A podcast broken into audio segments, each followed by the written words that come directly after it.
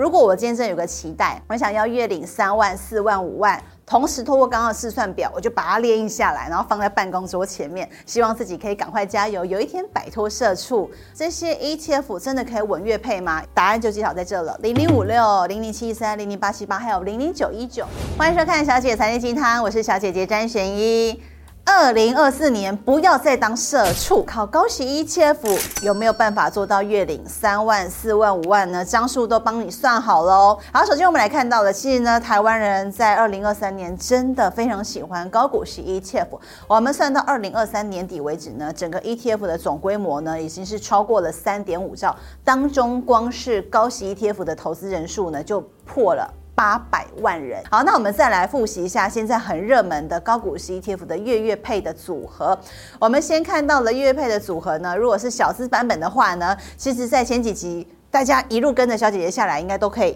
耳熟能详喽，就是零零五六、零零八七八配零零九一九。那所谓的小资 Lite 版，当然就是因为这三档加起来它的总价是比较便宜的。虽然说在二零二三的年末，因为有这种除夕还有比较旺季的行情的话，价格都涨得比较多了，但是总价加起来还是相对呢是大家比较容易累积到一张的。那另外来看到口袋比较深的月配版本呢，就是把零零九一九换成零零七一三、零零五六、零零八七八加零零七一三，那旁边就是配息的月份了。那我们来算看看呢，我们常说我们用直利率来算嘛，直利率的算法呢，就是这个现金股利除以股价。那过去我们也教过大家，也就是这个五六七八的买法了。意思就是说，当直利率你除下来越高的时候，就是越适合买进的时机，也就是股票下跌的时候，你应该要去买进。所以我一直是认为说呢，如果说你还有资金，或是你还有钱的话，除息后。应该就是买进的最好的时机，因为除夕之后，你的股价会直接变得便宜，其实正是捡便宜的机会。那我们来看一下这四档当中它的选股逻辑。这一集加入零零七一三，是因为有不少的粉丝在我们之前的影片下面留言敲碗了，所以我们特别做这一集呢给投资朋友看。那有任何意见想要分享，也欢迎看完之后来跟我们做回馈。我们先来观察呢零零八七八它的选股逻辑呢当中特别特别你要记得就是它的金融股的成分比重是相对高的，它的金融股的成分比重大约是有两成，那科技股是四成。它的选股逻辑就是看过去。那零零九一九呢，它的半导体四成，然后航运两成，但是这个可能要稍微更新一下了，因为在航运股的部分就在最新我们录这集的前几天，他们宣布它成分股的调整，所以是八进八出，稍后也会放在后面。也因此，现在在零零九一九部分呢，它的是半导体的比重，然后加上传产，然后加上电子资讯是比较均匀的。那零零五六呢，同样还是维持电脑资讯科技六成左右。零零七一三呢，它诉求是高息低波，所以呢，零零七一三的产业分散是更多元喽。我们来观察看到，它资讯科技六成，那还有金融，它也有食品工业传产，所以它分布的这个族群是更多元。那它的选股逻辑是过去是加多因子，那一直以来呢，它就是低波动，也就是说呢，它同样可以在股价波动不大的状态之下，但它配的息可以越来越高，所以它的值率是相对稳定。过去我们称呼它叫做。隐形高息的这个黑马，所以我们也把它今天加在里面一起来讨论。那零零五六呢，就是它是老牌。那二零二三年呢，首度改为季配，也让大家可以更好来自己组成月月配。好，那我刚提到了，在二零二三的十二月时候，这四档 ETF 都有大幅的成分股调整。事实上，在不同的 ETF 当中呢，他们选进的差别都还蛮大的哦。所以到时候就可以好好来比比较一下，你会发现了这些经理人或者他们看好呢，在二零二四年可能会有一些比。较不同的表现，所以我们就来看看了最新的调整名单是如何呢？零零五六呢是五入四出，事实上他们删除的呢，就是在选股逻辑当时设定的，可能它的值利率没有这么高了，所以呢，它五入四出，那它纳入就是它看好未来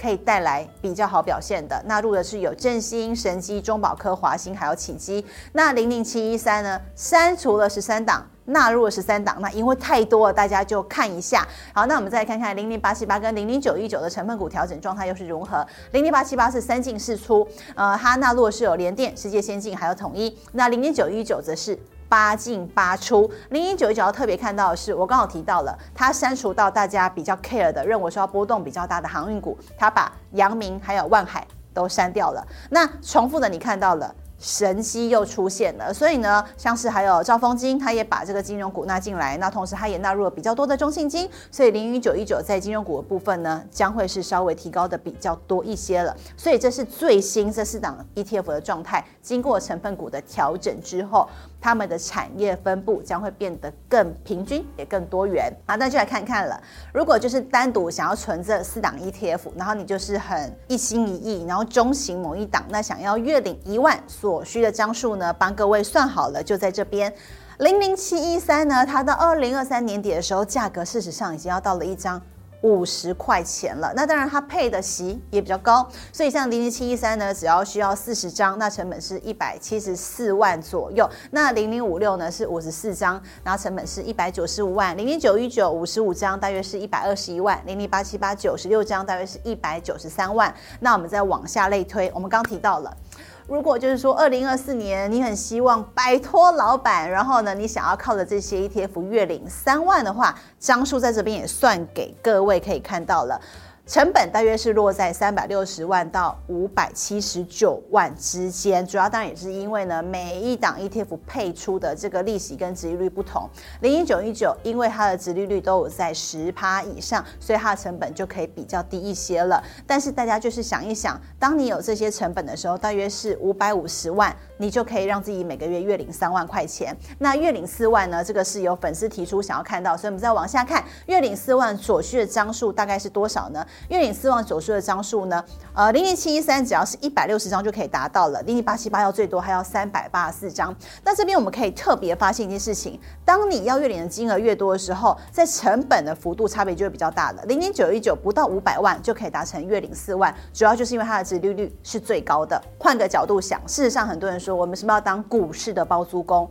大家去想哦。我们用四百八十四万，或是七百八十万，在台北市有可能买到带给你这个月租金四万块的物件呢？非常非常困难嘛，事实上是不可能的，所以才说为什么很多人干脆选择不要买房，而选择在股市当包租公。因为同样的道理了，当你在股市累积到够多的张数之后，你每个月给你的现金流或许已经足以创造可以自己当房东的感觉了。所以这个就是呢，透过这样单独的领息，我们所需要的张数。那最后呢，我们再来看到了五万块需要张数在这边，五万块的张数，事实上八七八呢，成本已经接近快要是九百七十万，就高了一些。那九一九部分大概是六百零五万，零零五六大概是九百七十五万，那零零七一三呢，大约是八百七十万左右。好，那我们刚看到都是单独的版本，对不对？那既然我们是想要用月月配的话，学姐帮各位算好了，我们就算大家想要的就是月月配的组合，月领四万，同样是分两个组合，也就是小资 Light 版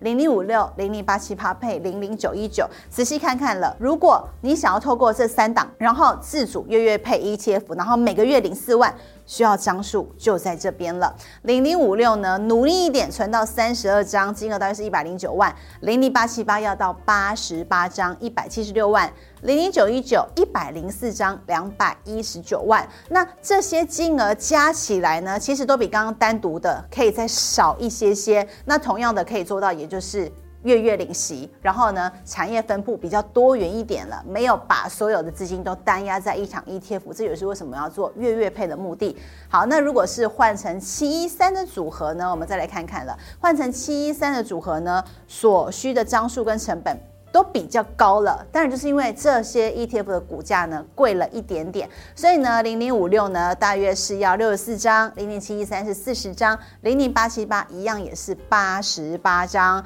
那零零七一三的成本大概是要两百万左右，零零五六是两百一十八万。那同样的月月配的好处呢，我们再把它列在这边了，主要当然也是因为呢你可以分散嘛，再来就是提升值利率。因为目前为止看起来零零九一九它可以稳配息下去，所以它很适合作为就是你在这个月月配当中的标准的配比。那如果你把零零九九换成零零七一三，零零七一三的好处是因为它的配息相对稳定，值利率也都有将近七趴之外呢，它的波动低。它就是高息低波，所以它的波动低，这点是很多人很喜欢的，因为它可能没有像其他高息 ETF 呢事件瞬间变成标股这样，你就会觉得说怎么办？我要卖掉吗？没有，它事实上就是很适合当做一个存股，然后又稳定的，所以我们把它叫做隐形的黑马。那再来呢，就是说选股逻辑可以互补，那或是说减少二代健保触及的门槛，但是这个是仅限于我们在月领一万的状态之下，因为当你今天要月领三万、四万、五万的话。一定就是会触及到二代健保的门槛，所以这也是领息的人要自己去理解的了。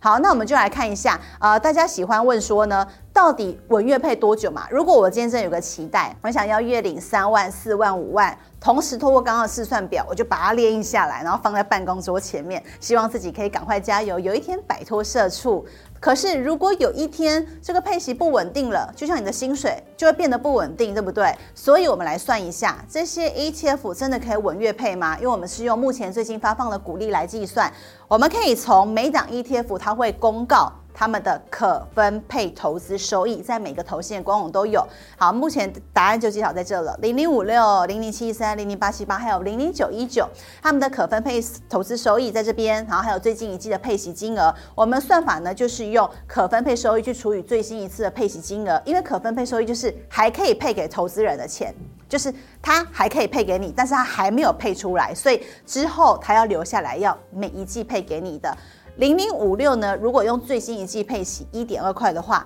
它可以持续再配四点一季，也就是说，大胆的表示，二零二四的每一次它都可以配一点二，至少哦，它可以稳稳的再配四次。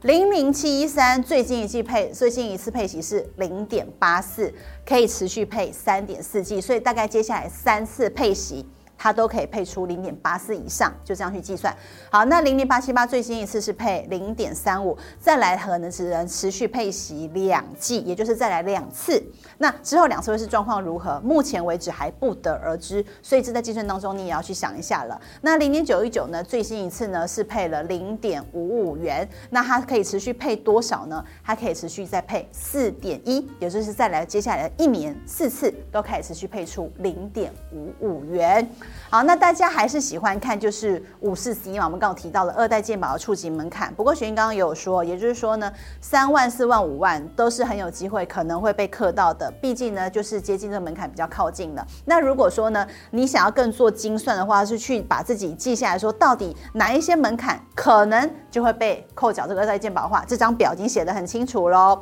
我们来看一下，零零五六的五四 C 比例大概就是一半。零零八七八大概也是一半，零零九一九呢是百分之四十，零零七一三呢，我从最近几季算下来，大约就是三成左右，百分之三十。也就是说呢，零零七一三你可以领到季领。六万块钱，你才有机会会触及到二代健保的门槛，因为它五十 C 的比例是比较低的。那零零五六呢，大概就是三十三张，零零八七八是一百四十五张，零零九一九大约是九十二张，季领的金额都这样子写在旁边给大家看到了，所以可以把这个记起来。不是说你每一季只要领两万就会被刻到，没有，我们是要看这个五十 C 的比例，这个比例触及到两万的门槛。才会被刻到这个二代健保，那七一三的部分就是大概是六万块钱。那最后再来看一看了，大家喜欢看的合理价格。那我们是用不同的殖利率水准来看。那我们来观察呢，零零五六的算下来，我们把它设殖利率六，殖利率也就是三十六元之内都还可以买。那零零八七八呢，二十元之内殖利率是百分之六点二，零零九一九。二十二块钱之内，殖利率的话还有百分之九点八，因为毕竟它两次配的股利率都超过了十趴了，所以它最近股价涨幅当然是多一点了。那零零七一三呢，涨幅也是蛮多的。那我们希望殖利率不要太差，至少维持在六点七左右的话，那就设定一个四十九元之内。都可以买，所以大家可以把这张合理价截图下来，去记得衡量自己买进的标准。那也希望大家在二零二四年呢，都可以达到自己存高息 ETF 的里程碑目标。还想要知道哪一些高息 ETF 的算法，或是季点的张数，或是想了解什么内容，都欢迎留言跟我们分享讨论哦。小姐，小一张，我们下回再见，拜拜。